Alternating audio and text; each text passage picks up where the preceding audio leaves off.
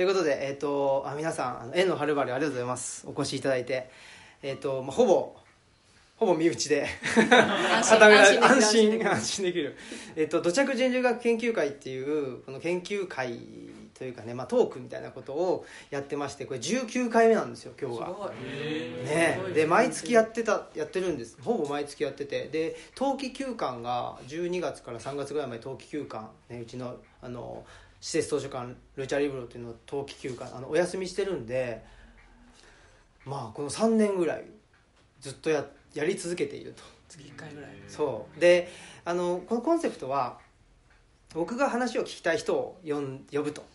いうことなので別にお客さんがいようがいまいが研究会っていうのが やってるんですよねでえどっちかというとあの聞きたいことを聞くとか、まあ、話したいことを話してそれをあのお裾分けというかシェアするみたいな感覚でやってるのでなんかあんまりなんですかね面白い話しなきゃとかいうこともここっちが思ってないので 申し訳ないですけどね。あんまりあの期待しないでいただきたいなと思ってます。はい。で、えー今日のゲストは、まあ、皆さんご存知えーじゃあ自己紹介を。お願いします。ありがとうございます。身内がね多いので知ってる人が多いんですけどあの障害者の就労支援の仕事をしています、えー、角光ひろみと言います今日はよろしくお願いします。ということで、えっとまあ、僕と角光さんはあの、ね、大和八木事業所その、えー社会福祉法人プロボノの大和八木事業所で、えー去年1年間一緒に働かせていただいてですね。でなんですけど、まあ、出会ったのはここに僕が越してくる前にも出会ってて。なんか相談しに行った時に私あの、はいはい。あれですよね、えっとオフィスキャンプに相談に来てた時に、うん。たまたま私もオフィスキャンプに遊びに行ってて、はい。会ったのを覚えてます北山さんいました？いました。ああやっぱりね。バーベキューを近くでしててトイレを借りに行ってたんですそうけどそう。そうそうだから3年4年ぐらい前ですかね。そうですそうです。に、えっと出会っててで僕らは東吉野に越していきたいと。で角光さんたちも東吉野に、まあ、何度か通ってた時で、で僕らがね家をこの家を借りるのをまず決めたんですよ。うん。借りるのを決めたんだけど借りて住むとして仕事がないなと思ってそんで仕事なんかないかなと思ってた時になんかまあ僕はもともと大学のあの非常勤とかあとは博物館とか働いてたりあとは塾のお塾で小中学生に教えてたりとか、うん。教育畑にいたんですけど、教育畑にいてなんか偏差値を高める教育とかあのなんていうかな合理的なテストのあの解き方とかそんなことばっかりやっててなんかちょっとなんかな違うな違和感を持ってた時に角光さんと会ってでまあその就労支援というものの存在を僕は知ってでそっちの方がなんか自分のやりたいことに近いなと。うん。そのあの町の教育で感じてた違和感がそっちだったら解消まではいかないけど、なんかちょっと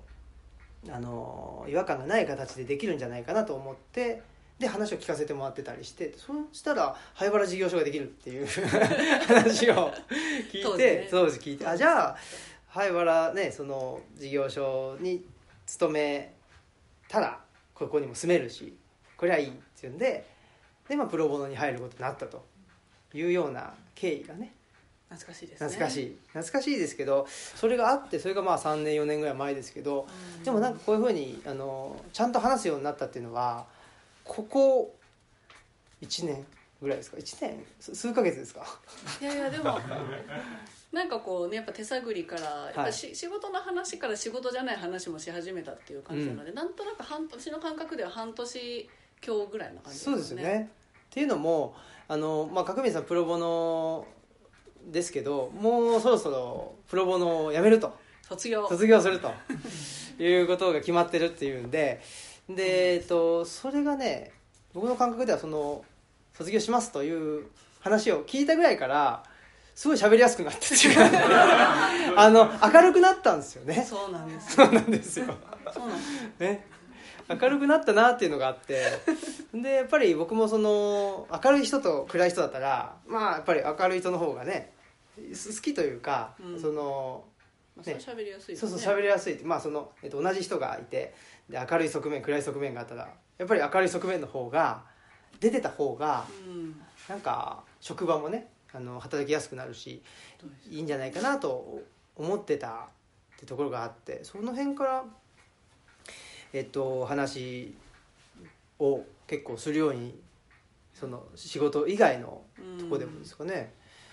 で仕事以外の話をし始めたら別に仕事と仕事以外っていうのがそれほど違ってないっていうかですね。なんか喋ることね結構区切りがないんですよね。そう。別に仕事とも取れるし仕事じゃないととも取れる。そうですね、うん、っていうんでちょっとそれをその時に話してるようなことをこういうようなことで、まあ、あのイベント化するというか なんかみんなと共有できたらいいかなというふうに思っておるということなんですけど一つは、うんと今日のテーマがね答えのない時代とあの生き方っていうすごいでかいテーマというかねでかく出たな、ね、そうでかくなっちゃったっていうことで。で答えのない時代って何なのかっていうのはこれあの私が出しているこれ想定を実は皆さんご存知のあの武田さんがやってくれてるんですけど。そうそう。武田さんもねあのアーティストで僕と同時期に東吉野に越してで灰原ができるっていうさっきと同じ。うちの職員で、ね、そうそうそう。同じパターンであの働いててそこからね武田さんともあの仲良くさせてもらってこういうまあ雑誌をあの自費出版みたいな感じで作ってるんですけどここのテーマがね、えっと「答えのない時代」っていうのが、まあ、書いてあるんでもしよろしければねえー、っと売ってますんで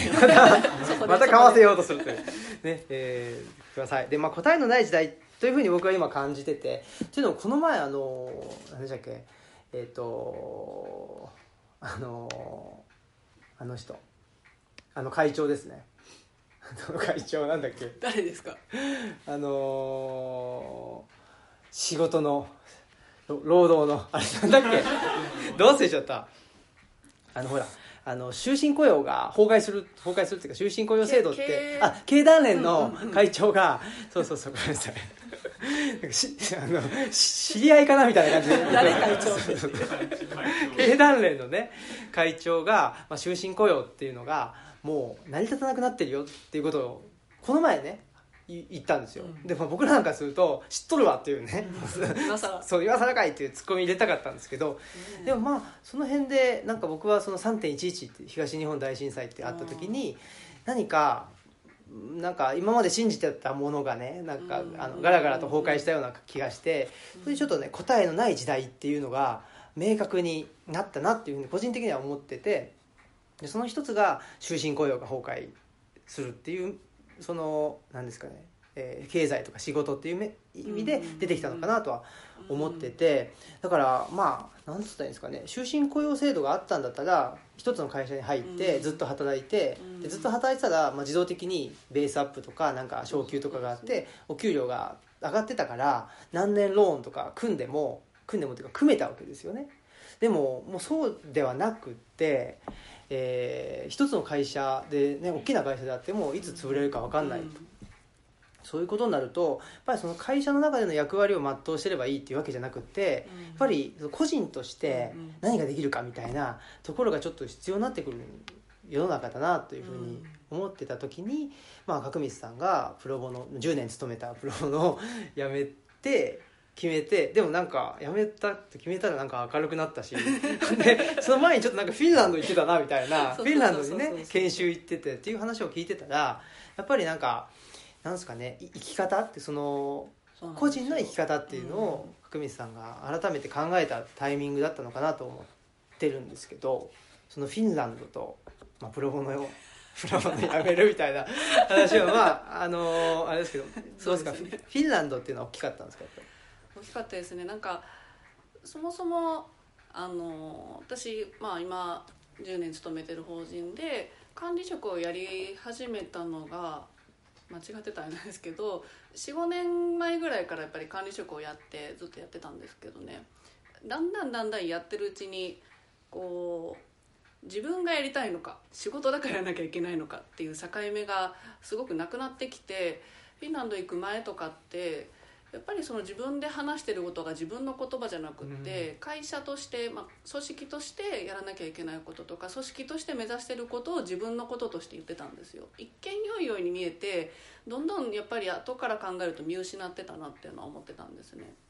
でフィンランド行ったのが一番大きいきっかけだったと思うのがフィンランドに行ったこといやいやそこで学んだこともすごく大きかったし影響を受けてるんですけどきっかけとしてはやっぱり組織っていうものから外れて自分が一個人として自分と見つめ合う他の人と語りながら自分と向き合うっていう経験をすっごい久しぶりにして。でそうすることでやっぱり今の自分の感覚とか自分がどう生きるかっていうことをなんか考えるようになったんですよね。で特に後から考えて思うんですけど、まあ、そのフィンランド行ったっていうのがあの内閣府が、まあ、年に1回青少年の国際交流っていうテーマであの、まあ、福祉とか、まあ、障害分野っていうとこなんですけどそこの先進国とか、まあ、日本がそういうとこから学んでこようっていうところに、まあ、青少年を派遣して10日間から行くんですよね。で行った先でいろんな福祉施設を見たりとか現地で、まあ、リーダーになっている人たちと交流をして、まあ、それをまた日本に持って帰って地域で新しいこととか、まあ、地域の福祉を活性化していこうみたいなそういうのが大きなテーマなんですけど、まあ、それをすることでどこかこうある種対象として障害のある人とか障害のある子供がどう生きるかっていうことをずっと考えて帰ってきて書いたレポートもそうなんですよやっぱ自分らしく生きるっていうことが相当な数単語で出てきてレポートの中ででそれを書きながら自分自身が自分らしく生きるっていうことを本当にできてるのかなって考えたのがすごく大きかったんですよね。やっぱり人って自分ができてる自分が自分に対してできてることじゃないと人にできないと思うっていうのは結構口でも言ってるけどまさにそうやなと思った時にまず自分を顧みるって顧みるっていうところが大きかったのかなと思います。なんかあの自分らしさっていう言葉も結構難しいというかなんだろうなんかちょっと誤解されがちな言葉でもあるなとも思っててで僕この、ね、さっきの言ってたあの「ルッチャ」っていう雑誌なんですけどここで言ってるのが、まあ、答えのない時代っていうのが一つとその答えのない時代にを生きていくためにはどうしたらいいかっていうのを考えた時にその生命力を高めるっていうのをね、一つテーマにしたんです。で生命力を高めるってなんかよく一見よくわからないなっていうのがあるんですけどでも生きる力を高めるっていうのとちょっと違うと思ってて、生きる力を高めるっていうとなんかね何か資格を取るとかなんか生き抜くみたいなそう、うん、なんかこの世の中を生き抜いていくみたいなことのように思えてしまって別に資格を取ることはいいんですけど何かの手段として資格を取るとか、あとなんかまあ職業に就くということがあった方が、まあ、答えのない時代を生きるためにはその手段が目的になってしまったら、やっぱそれを答えとしてしまってるってことなのであまりあの良くないことはないけどちょっと弱いなっていうふうにね思っちゃったとこがあってで生命力高めるって言った時にあの何なのかなと思った。らやっぱりその生物としてなるべく強くなりたいと思ったんですよね。で生物として強くなるって時に僕体弱いじゃないですか、うん、よく風邪をひいて。よく風邪ひいたりなんか。先週もね。そう先週も引いてしまったんですけど。でも東吉野に越してきたらだいぶ体も強くなったりしてはいるんですけど、でもやっぱり生命力高めるって言った時にさっきの話じゃないですけど暗い顔してるよりも明るい顔してる方が明らかにパフォーマンスが上がるっていうか、仕事もそうだし、まあ、こうやって話す時もそうなんですけどなんか真面目な話でねあの何ですかねなんかいわゆる目上の人ばっかりがたくさんわーっていた時に何か「じゃああなたの意見言ってください」とか言われた時になんかちょっと間違えちゃいけないみたいな時ってものすごくありますよね。その時って僕生命力が高まってるとは言えないと思うんですよ低,、ま、低くなってる。で生命力低くなってる状態ってどういうことかというと、あの萎縮とか、まあ、いわゆる忖度とか、そういうあの単語で語られる状態ステータスというか、ね、状態なってる時って僕生命力が低くなってると思ってて、それ逆になんか何言ってもいいんじゃねえかみたいな あのなんかマリオのスター状態っていうかね「なんかてってってってって」みたいな なんかその感じになってる時の方がなんかねやっぱりこのあのあ頭の回転も速くなるしこうあるべきとか、こういうこう周りの目とか評価とかじゃないそれが外れた状態っていうところでそうですね。自由にというか自分が出せるみたいな感じなんですかね。そうですね。でそういう状況を僕作りたいなと思って、こういう図書館作っ、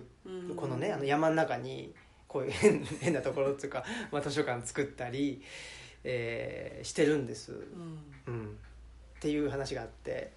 それどうですか？なんか僕もやっぱりねいいわゆるなんだろうな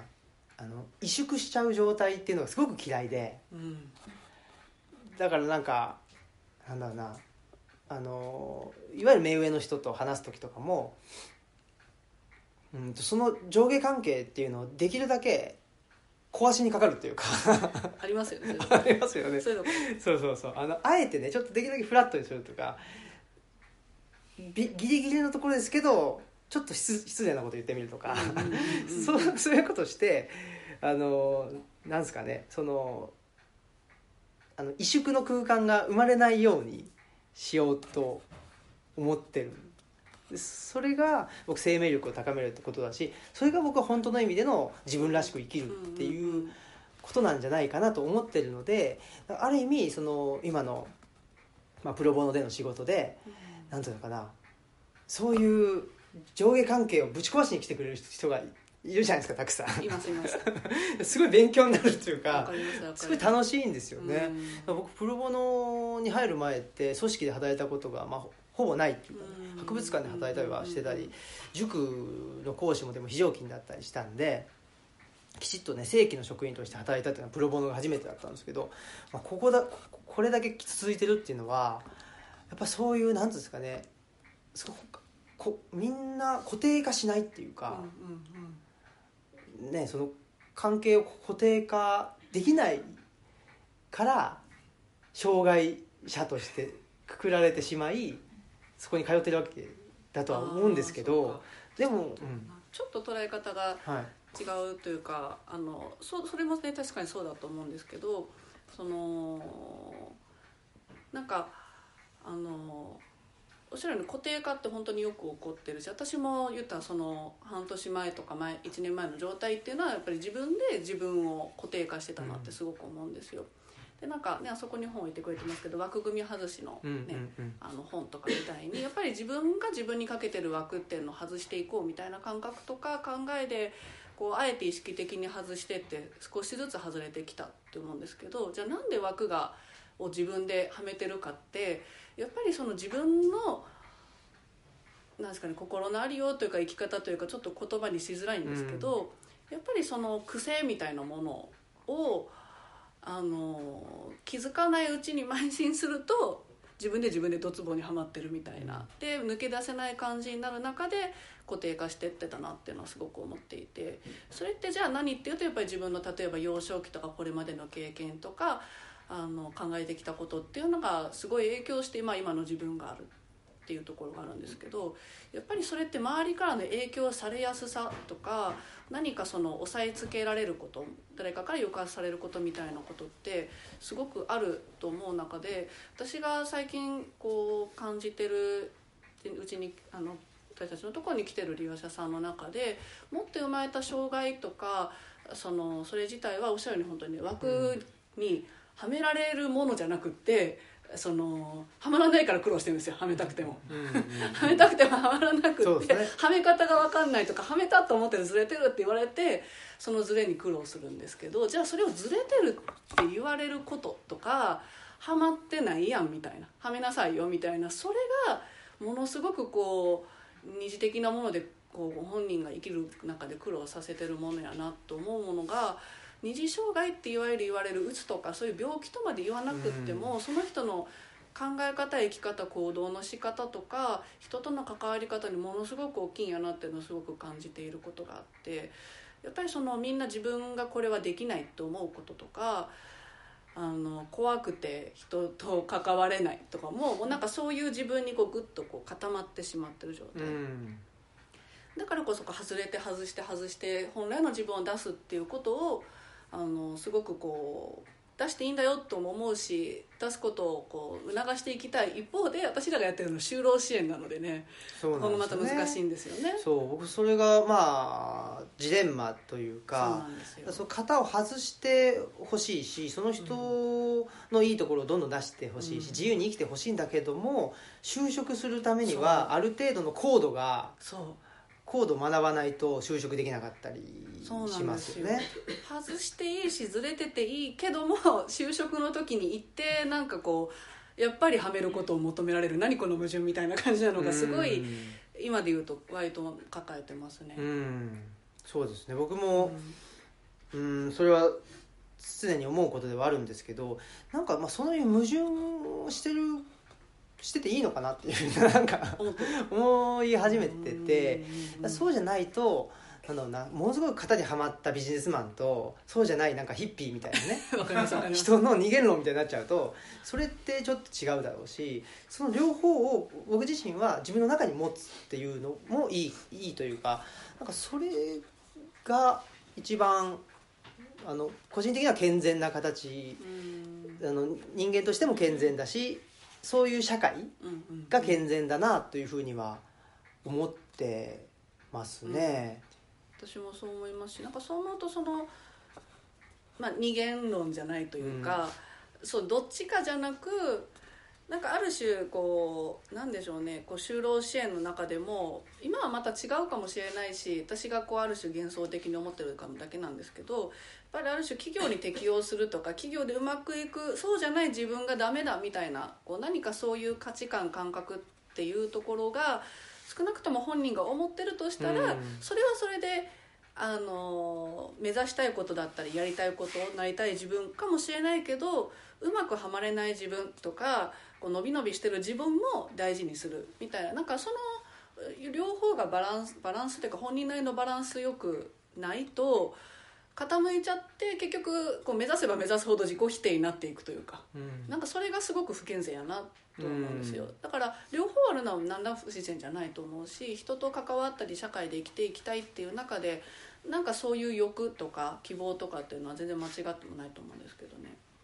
うん、なんか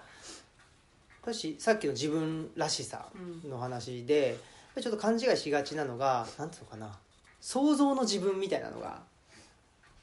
あるというか、うんうんうん、理想の自分かもしれないんですけどん。なんかね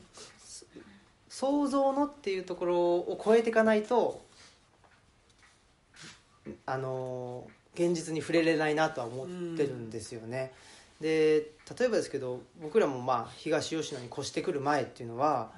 うん、まあこういう村のイメージってあんまなかったんですよね。その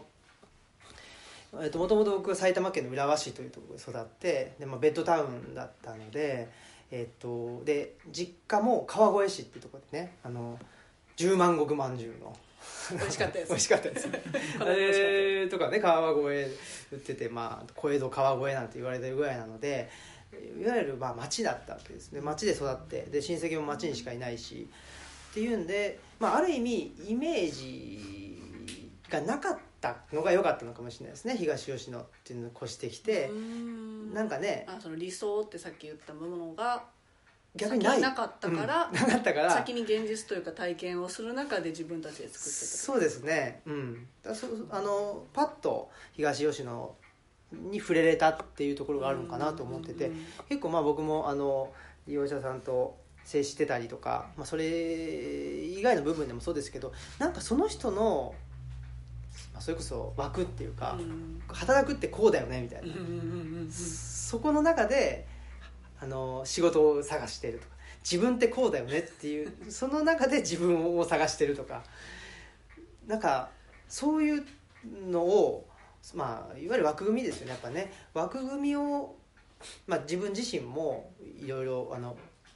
枠組みは抱えてて。例えばなんかこういう研究会のタイトルをつけるときに 話しましたっけ？タイトルをつけるときに、まあ、今日だったら何だっけ？答えのない時代と生き方。ですけど僕今までそのずっと論文書いたりとか研究発表してきたんで「なんとかについて」っていうのをつけちゃうんです。なんとかを通してとか。なんとかを中心にとかね。あの答えのない時代と生き方を中心にみたいな。こ中心にをつけるとなんとかなると思い込んでるっていうのがなんかね自分の枠だなと思ってそれをちょっとねうちの奥さんに指摘されましてそれをつければいいと思ってるなっていうことで つけるともう硬くなっちゃうし、うん、やってることはそんなに硬くないんだからもうちょっとなんかねや柔らかくしたらみたいなこと言われて僕それなんかね目から鱗じゃないですけどはあって思ってね。やっぱり枠組みって自分で気づいてないんです。気づかないんですよね。気づ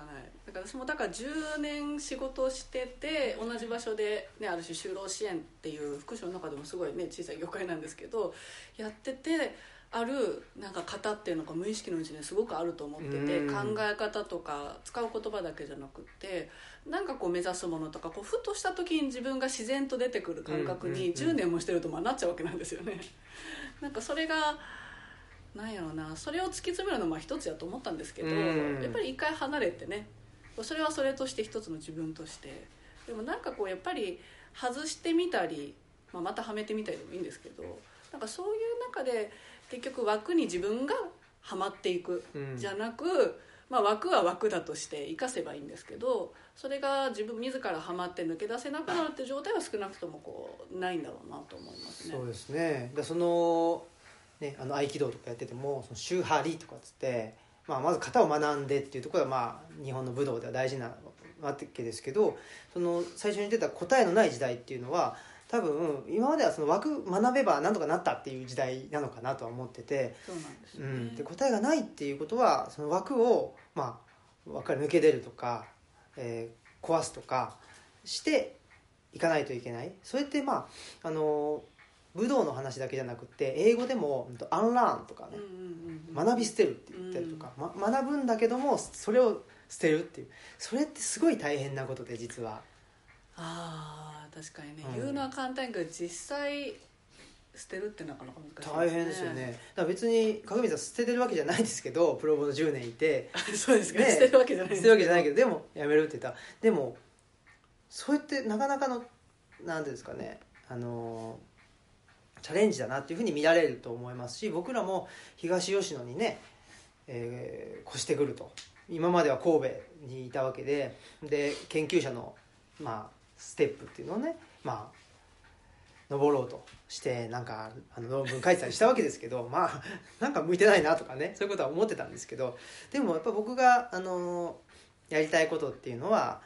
町というよりもやっぱり村に越してもっと地面に近いところ、うん。アスファルトじゃなくてうん。もっと土っぽいところから自分の思想だったり考えっていうのをあの練り上げていこうっていうことをやりたかったのでこういう場所を作れたっていうのは僕はすごくあの、うん嬉しいんですけど、で、えっと、自分の今までのあの枠っていうのを、まあ、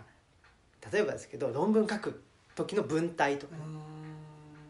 論文ってあの論理的だったらいいんですけど読ませる文章って論理的だったら読ませるわけじゃないん確かにそうでですよね。例えばですけど。っ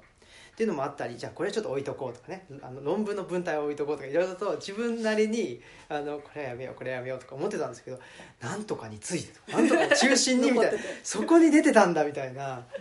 ところはありますね。だから言葉遣いとか、そういうところに出てるんだろうなとは思うんですけれど。あの、まあ、鏡さんも、えーとまあ、一旦プロボノ辞めてで、まあ、東京の方にいたりっていうのはあるかと思うんですけど最終的にはそのいわゆる地域包括みたいなことですか？をしたい。その地元に帰ってみたいな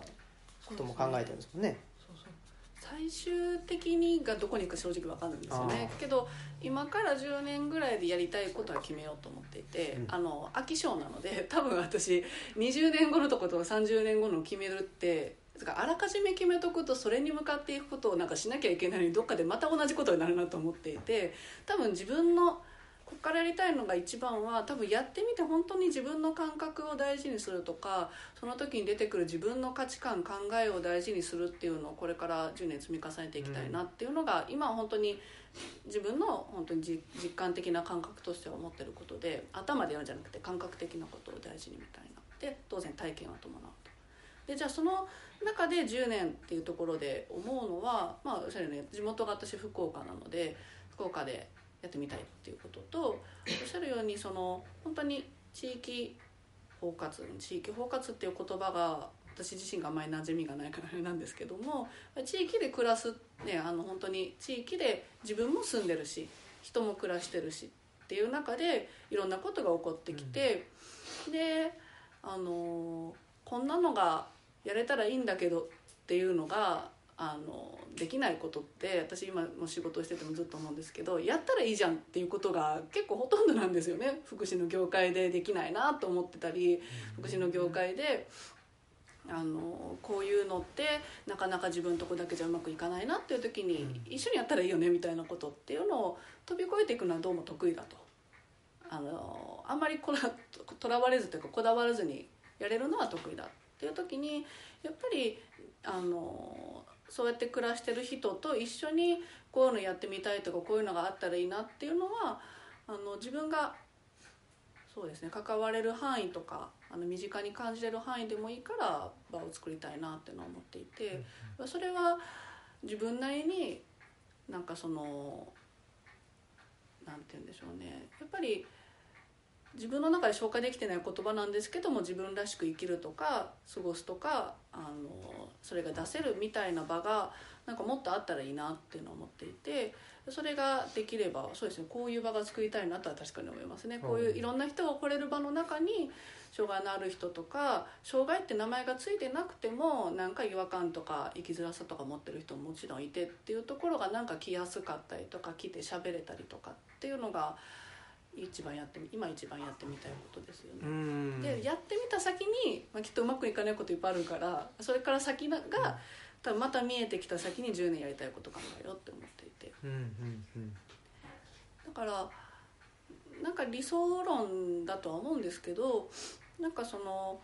自分が自分らしく生きたいとかこういうのやってみたいって思うことが言える場所とか言う時に一緒にやってくれる仲間がいるっていうことがどうしても個人のそれをその場を得れるとかその人間関係を築ける能力によるじゃないですか、うん、でもそこが苦手な人いっぱいいるわけじゃないですか、うん、それがなんかある程度お互い様っていう中でこうそこを超えて許容し合ったり協力し合えるみたいなのができたら面白いんだろうなっていうのを思っていて。最近やっぱりよくベテルの家の本とか読んで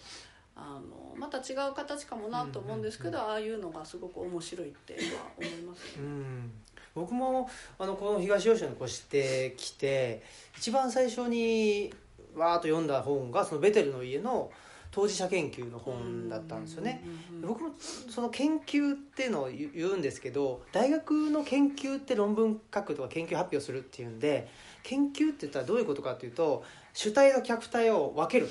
客観的にその対象を論じるっていうのが大学の研究なんですけど僕その研究自体がちょっと合わないなと思って 面白くないな合わない面白くないと思って当事者研究の方が面白い当事者研究っていうのは主体と客体がまあごちゃ混ぜになっててなんで自分がこんな行動したんだろうっていうのを自分なりに考えてみるとかねちょっと研究って言った言葉のまあ枠が広いだろうなとは思うんですよね。なんで僕がまあなぜそもそも東吉野に越してきたんだとかね、いうことも自分じゃまあ明確に分かんないんですよ。いろんなまああの理由もあったし、まあ、もちろん体調崩したとかねそれこそそういうのもあったし、っていうのもあるしまあ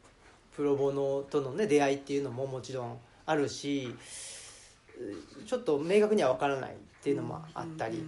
それってまあ本当にプロボノでうんと、利用者さんと障害のある人と関わってる中でなんでこんなことするんだろうっていうのを こっちも考えるわけじゃないですか。なんでかなとか思う。っていうのと同じ頭の使い方を自分の行動に対してもするっていう。それがなんか楽しいなと思ってますね。研究っていう言い方をすることで客観視して、ある種自分自身をその対象化してみるっていうところはすごく面白いと思います、うん、私も自分が生きていく中で多分一つのテーマは自分研究というか、ね、自分の当事者研究だと思うのと、うん、なんかその当事者であることがなんかその障害者とか病患者とか高齢者とかっていう何かラベルを、ね、後からつけたようなものじゃなくみんな当事者なんだっていうのは今すごく思っている中で、うん、自分も当事者っていう感覚がすごくあってだからそうですよ。だから一個やりたいことの中の大事なスタンスは自分もそこで一緒にやるっていうのは大事にしたいなと思っていて、うん、なんか今なんかその支援者ですみたいな感じのことをねあの仕事だからやるわけなんですよね、あの役割として、あのねあんまやれてないかもしれないです。でもなんかそのその感じじゃないもののに触れたいというか自分もそこに自分を位置づけたいっていうのがすごく思って、うん、それはさっき言ったみたいな自分がそうなってしまってた過去の状況とか考えて当然その背景にまだまだ自分っていろいろあるぞってなんかとてもじゃないけどその自分っていうものと障害者とかそういうなんかある種問題を抱えてると言われてる人をなんか分けれる気もしないしなんか分けるのが正しいっていう感覚じゃある時からもうなくなったんですよね、なんかむしろそこに入れてくれぐらいの感じを持っていて。なんかそのそこが今自分がいやってみたいかつなんかい気持ちの置き方とか、うん。あの自分の場所の置き方っていうのは思うところですね。うん。まあ当事者研究はねみんなでしたら面白いと思いますよ、うん。そうですね。一人でね当事者研究って言ってなんかあの悶々とやってるっていうのもまあ別にいいかもしれないけどみんなでやるとね楽しいっていうのもありますし僕その当事者研究さっきおっしゃったようななんか自分を客客観視するとかって自分の中に他人がいることを認めるっていううん。自分って自分の行動全てをコントロールできるわけじゃなくって意識してる自分じゃない自分はいますからね。そうなんですよ。それを認めるっていう部分がさ最初に一番あのます。いいのかなと思いますよね。なぜかイライラするとかあるじゃないですか。そうありますあります。でまあそのなぜかイライラする状況をいくつか考えるとああれがトリガーかもしれないみたいなね ことは出てくるわけですけど、そうなんやっぱりでもそういうなんていうのかな自分の中にいる他者っていうのをきちっと認識するというよりは、まあ、認めるっていうところかなと思いますね。でそうすると僕なんかねあの町に住んでた時にん何が怖かったか不安だったかっていうとまあ3.11で大地震が起きたりとかした時ににもかかわらず町ではどんどんあの高いビルがね立ち続けるわけですよ。あガラス張りで。ーうんうん。それってどう考えてもおかしいっていうかそのなんていうのかな地球を完全にコントロールしてると思ってないとそんなことできないだろっていうところが僕の中ではその当事者研究のさっきの話で地球の中にもコントロールできない部分を認めてたらあんなことにはあんなことっていうかねそういうんうんううん。あの都市計画とかうん。あの街の作り方にはならないと思うんですけど、そうじゃないっていうのが、まあ、いわゆる近代という時代で主体と客体を完全に分けるっていうで純粋な主体が存在するっていうそういう、まあ、フィクションの上に成り立っているのが近代なんで,、うん。で僕それはおかしいなと思ってで東吉野に越してきているとやっぱりなんていうんですかね、まあ、雨がわーってたくさん降ったら増水してでと身の危険を感じるとかね そういうのってやっぱり自分じゃどうしようもできないわけですよね。ねうん、自分じゃどうしようもできない部分を自分の中にも認めるし自分がじゃどうしようもない部分を身の回りにたくさん置くことでやっぱり何でしょうかね、えーその当事者研究っていうのもそうだしその研究っていうもの自体を深めるっていうのは僕は今やってることでもありますしでその自分じゃどうしようもないものとに囲まれて生きるっていうのが僕地域に生きるっていうことなのかな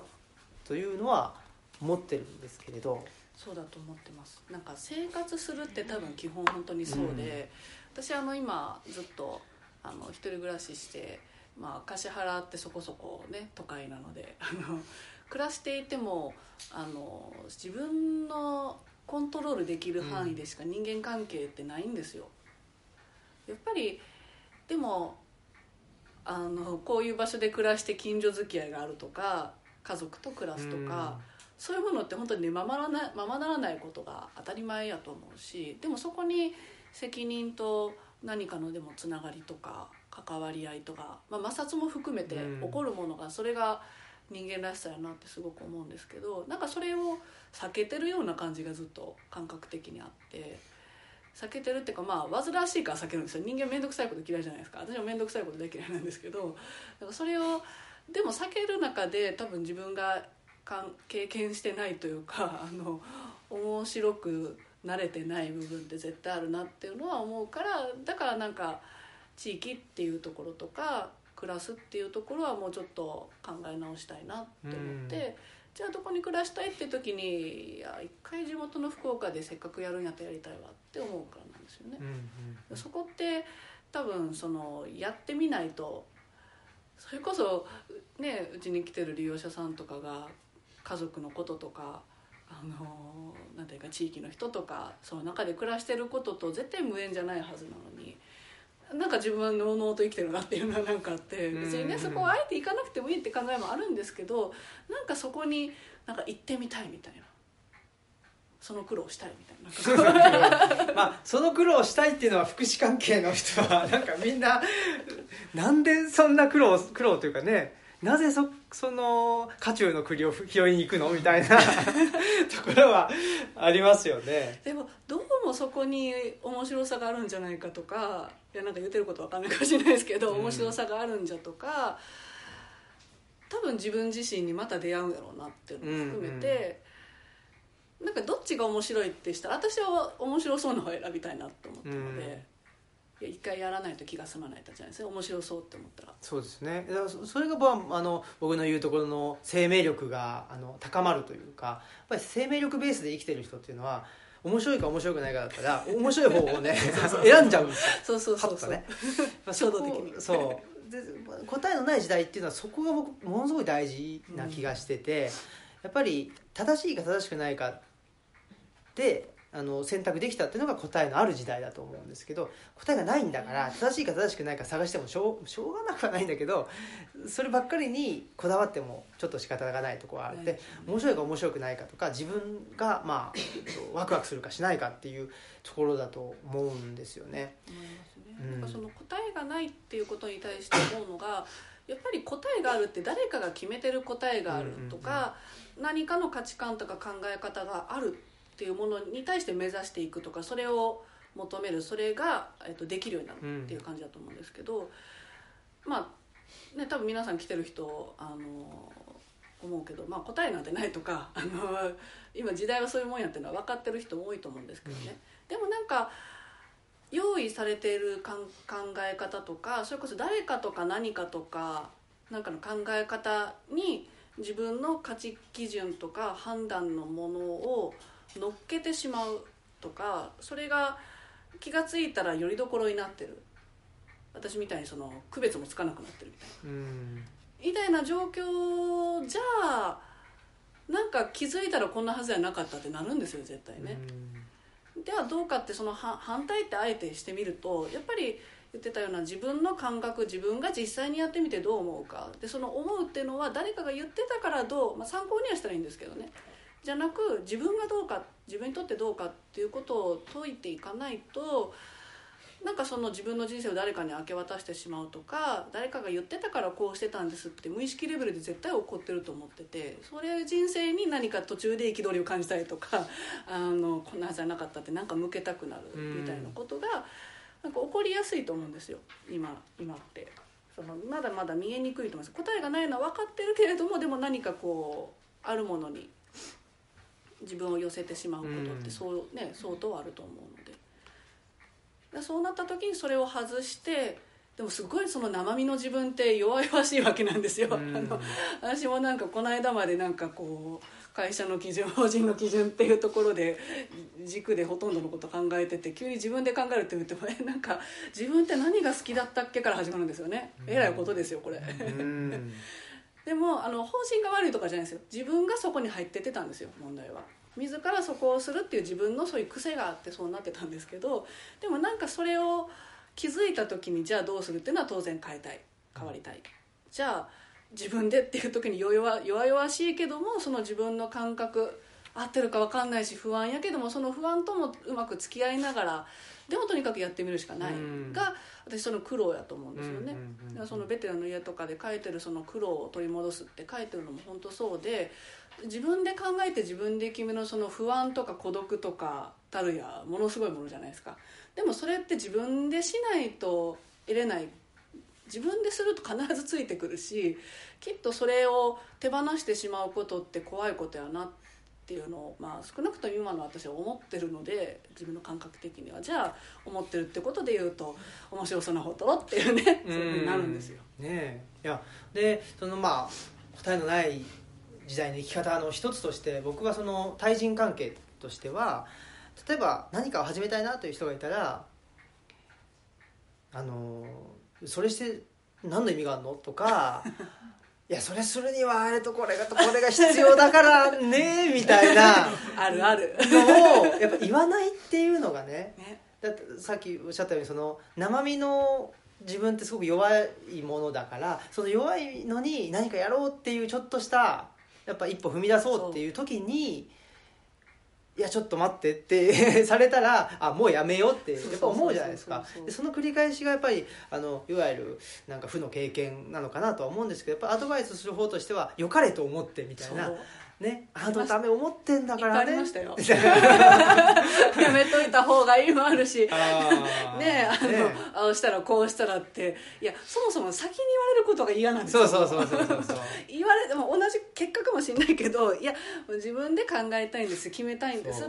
ていう感じそうだからね失敗ができる場所っていうか失敗ができる関係っていうのがものすごい大事大事。だなと思う。させてくれと。そうそうそう。ねだからやっぱり今ね僕プロボノのねあの八木事業所でねん何言ってもわーみたいなねいや拍手すりゃいいと思ってんだろみたいな。あれやっぱ最高だなと思っててね。ーポーペンちゃんっていうねあの巷でも流行ってる何でも肯定してくれる人っていうのを利用者さんにねやって自分たちでもやろうっていうことをね諸君が言ってくれて、ねやり始めて毎朝やってると寝坊したけどこうこうこうしました。偉いみたいな。寝坊したやんじゃないですよ。そうそうそうそう。やっぱりでもね何かを始める時っていうのはその肯定するその始めるという動機とか始めようと思ってるそのちょっと前鏡の姿勢いいよねみたいなとこってすごく大事だなとは思ってるんですよね。でそこからわーっと走り出したらちょっともうちょっとねあの もうちょっとこっちの方にあの軌道修正した方がいいんじゃないとかやっぱ言はそういう言ってもいいと思うんでその人がどういう段階かっていうのってなんかね答えのない時代だからこそその、うん。ていうのかな外側の基準を持ってきてあなたはこの辺だからこうした方がいいとかそういう外側の尺度で測るんじゃなくってやっぱりお互いにお互いのなんかな面白いとかうん楽しいとか、うん。例えば言われた時にそれなんかつまんなそうにしてるよとかだったら、ね、もうちょっとこっちの方が良くないとか言うとあそっちの方がいいいいですねみたいな感じであの作り上げていけばいいと思うので、僕なんか答えのない時代のい生き方そのじ自分の生き方っていうのはちょっとうーんあんまりパッと思い浮かばないんですけどひ人との関係の生き方っていうのはなんかあの励まし合うじゃないけどね。エンカレッジし合うっていうところなのかなっていうのは思ってますね。うんそうでしょうね。それぞれがこう必死にかどうかは別としてまあある種ね一生懸命なり前向きに進もうとしてやってること自体はやっぱり励まされるべきだと思うし、励まされたいと思うしでその結果悪いことがあったとしてもそれの責任が負えるのは自分でしかなくって、うん。体が例えば病気になるのも自分になるしでもそれを周りで止められようと自分がその時にブレーキをかけようとなんだろうとでも結局起こってくることって自分にしかう、ん。ね、できない。でも少なくともそれが励まされてる勇気をもらって自分で一歩踏み出して失敗したことにそうですあの後悔そういう意味で後悔したことなくって、やっぱりそれはあの失敗って思わないんですよね、うん。経験って一個思えばいいだけなのでなんかそれを考えたら経験することに対して何もなんでしょうね。周りが止めることなんて絶対ない本本来的にはないはずやし、なんかあの なんで止めんのみたいな。失敗っていう経験は今から 経験者はしに行く。ねしに行くだけなんですけどね失敗というけいやあのーさっきのベテルの家で僕すごい面白いなと思ったのがなんかねわーっとやって爆発バーンとしちゃうと。でえーっとなんか公衆電話を叩きつけちゃうみたいなことあると思うんですけどね。それが失敗って誰が決めたのっていう。ことじゃないですかそういう行動をしてしまったこととそれが失敗か成功かってまた別の話でそう行動してこしてしまったことは事実だしなんでこういう行動をしちゃったんだろうっていうのを振り研究するっていうのは大事なんですけどそれが失敗とか成功っていうのは他の人が言うことじゃないっていうことな気がするんですよね。そう思い。ますそう思います。その人にとって成功か失敗かうん。を誰かにとって決められるっていうのはやっぱり誰かの尺度でねでは他人のこと勝手に決めてるっていうことだと思いますし、なんかそれは余計なお世話だって感じだと思うんですよね、うん突き詰めていけば。あの本当本当の意味でその余計なお世話って常に思うかは別として、うんでも究極的にはそういうもんなんやと思いますよね。なんかやっぱりそのなんやろうな爆発するとかっていう話もそうですけど、なんかそれ自体がその人にとって必要かもしれないし、ね。表現かもしれないし、いわゆる問題行動って言われるものは、まあ、誰にとって問題かっていうのがあの枠組み外しの方にね書いてあるんですけど、うんうん。あの問題っていうのはまあ多くの状態によってあの周りの人ですよね。にとって問題であると。困るんですと。うん。で本人がどう困ってるかっていう前に周りが問題だと決めつけてるっていうことがあるっていうようななんかすごいその周りからの評価で先にその人のことを決められてしまうっていうのがうんまあなんか少なくないですよね生きてるとね。そうですね、うん、基本そういう何ですかね。あの周りに迷惑かけないようにしなさいとかまあそういうところから刷り込まれているというか、ね、教育ってそうじゃないですか。周り主体っていうかね。そうそうそうそう、うん。先に周りで。そう私その自分のことをこう結構考えてた時期にすごいこうあこれあかんなって後から気づいたのが他人軸で自分のことを決めちゃうんですよね。ででも人のことを自分軸で見るとすごい逆転してるというかねその人のことをその人の軸で見て自分のことを自分の軸で見るのが多分健全なんですけどなんかそれがねじれててだから自分が何か考えたり決めるのは他人がどう思うかやったりとかあの一方でだ他人っていうところで言うと自分がこうしてほしいんだけどみたいなのがすごい前面に出るとかね、うん。いやそんなうまくいくわけないんですよどっかで。だからこそ多分やってきた行き詰まりだったんだなっていうのは後から考えると思うし、それになんかこう癖に気づいてどうするかっていうのはなんかみみんなあの、まあ、一般化するのはちょっと違うかもしれないですけどみんな何かの癖は持ってると思うんうんですよ。なんかそれに向き合うこととかそれに気づいたりすることっていうのはすごい豊かなことやろうなっていうのは思うし楽しいと思うんですよね。そうですね。そうそう。だから なんか本当に、えーまあ、これからのねあの生き方ということで考えると個人としては当事者研究を進めていくっていうのが楽しいのかなとは思ってて。でまあ人間関係としてはあのエンカレッジし合うというかねなんか励まし合って楽しそうな方に一緒に行くみたいなところが大事ここの共通見解ができてない場所が多くって僕もまあこのこれをね配信したりして、えっと、ラジオとねあの称して配信してるわけですけどそうするとねなんかお便りとかね 来てラジオだそうそうそうそう。そうするとねなんですかね本人はちょっと田舎に引っ越してでもうちょっと地に足ついたすあの仕事に就きたい。まあ農業なのか何なのかねそういうことに就きたいと思っているがそれを親戚の人とか家族に話すと「いやなんかお前そんなそんなんでねあのまあ何ですかねそのその地域に骨うずめる気あんのか」とかね。最初に言われちゃうとか。最初に。うん、あとそんそんなんで月収どうすんだね。なんそんなんで結婚して子供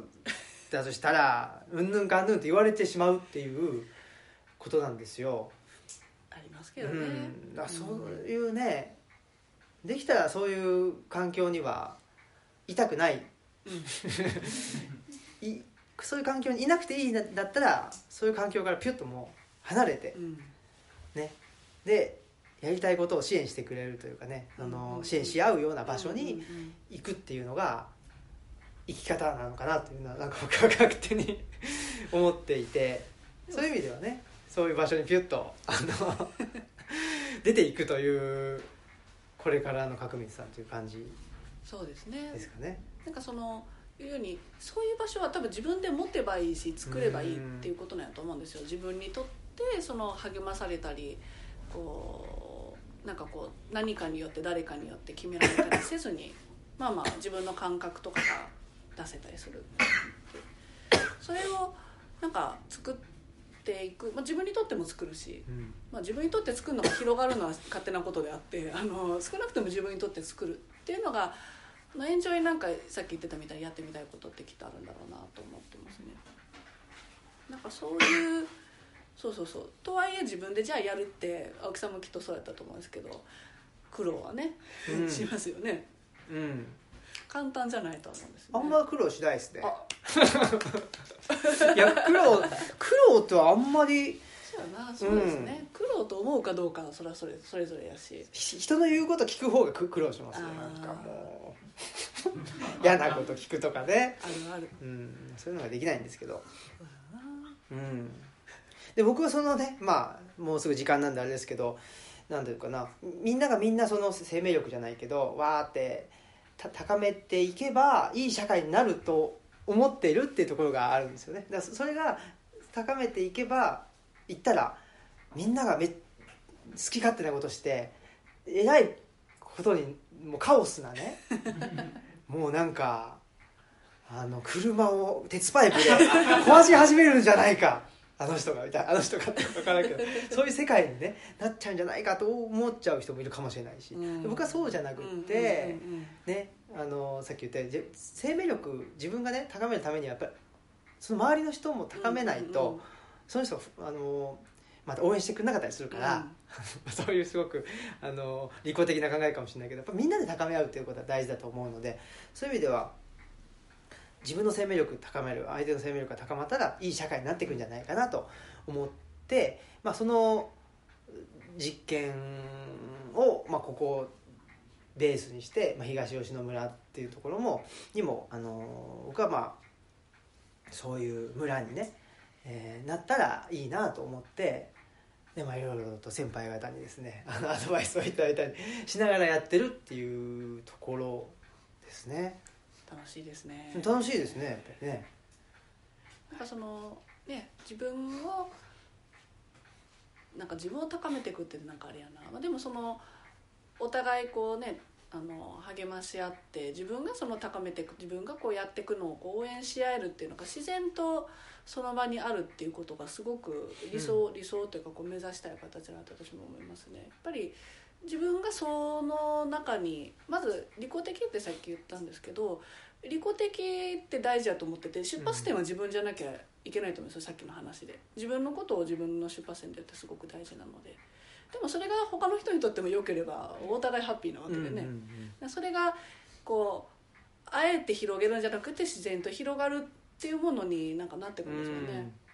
いやー楽しみやしそうですね、面白いな、なのでまあ僕もそのここのあのドルチャリブロって場所もそうですしそこの庭もそうだし川もそうですけどそこで何かまあ失敗ができる場所というかねうん。失敗ができるっていうかまあなんかチャレンジができる空間にしたいなと思ってるんで屋台がやりたいとかね。カレーの。そうそうそうそうカレーの屋台とかねやってほしいなとまあいろいろ考えたり。釣り堀。釣り堀勝手にやっちゃうあれか。勝手にやっちゃうあれだけど。そう養養殖まあねその迷惑かからない迷惑まあ何が迷惑なのかっていうもんことにもなりますけど、まあ、そこから考えるっていうことですよね。ね。こういうことしたいけどあでも迷惑だとかもうそその何ですか？自動思考。うん。それを断ち切るっていうところですね。そうそうそうそう。うん。なんか相手のことを大事にするのはすごい大事なんですよ。あのフィンランド行って思ってたんですやっぱり自分のことを大事にして相手のことを大事にするっていうのをこう自然とというかこうお互いやるっていうのがすごく大事だと。それがこうフィンランドでいろんな人に出会ってそういう雰囲気やったんですよね。でも多分まず自分で言うと誰かに大事にされたりうん。あのそういうものがある中で自分も人に大事にしていこうっていうものもあるしそれは多分私は自然に対してもその中からきっと出てくるしとか、うん。周りに対しても出てくる。けど迷惑とは違うんですよね、うん。大事にするって感覚と多分迷惑っていう感覚って違っていて、うん。なんかそれが今迷惑って思ってる感覚が大大切にするっていう感覚に変わればいいなってのは思うんですよ、でそれやったらすごく自然だしあったらいいあったらいいなって思えるもんなのでね。だからこう釣り堀を作ったりカレー屋台を作ってでも近所の人とか自然も大切にするみたいな、うん。そういうものですよね。そうですね。そうですね、うん、何かやるから何かが失うというかね。これをやると迷惑になるからとかなんかそそういう二元論じゃなくて、うん。ねなんかなんですかね。もうちょっとねちょうどいい感じでなんかみんみんながハッピーとかちゃうとちょっと怖いけどなんか。確かに。ハッピーサイエンスって感じがしちゃいますけどちょっと怖いけど。なんでしょうね。なんか肩の力を抜いてまあやってみたいと思ったことを応援できる場を作りたいし自分がやってみたいと言った時には応援してねっていう。そういうことですね。ねはい、ということで、はい。はい、言い残したことないですか？さ最後の言葉として。最後のことですね。そんなことないけど。大丈夫なんですけど。でもまあなんかね青木さんがやろうとしてることはすごく面白いなと思うからこうたなんか関わらせてもらいながらそこからまた自分も感覚的とか経験的に学んだり、うんうん。自分のものにもできるものもいっぱいありそうやなと思うのでなんかねそういうものになっていけばいいですね。そうですね。楽しみです。はい。ぜひ今後ともまたつながりつつ。つながりつつ。緩くつながりつつ、はいぜひぜひ。それぞれの場でやっていきたいですね。はい、ありがとうございます。ありがとうございました。ということで、えー今日のゲスト角光さんでした。ありがとうございました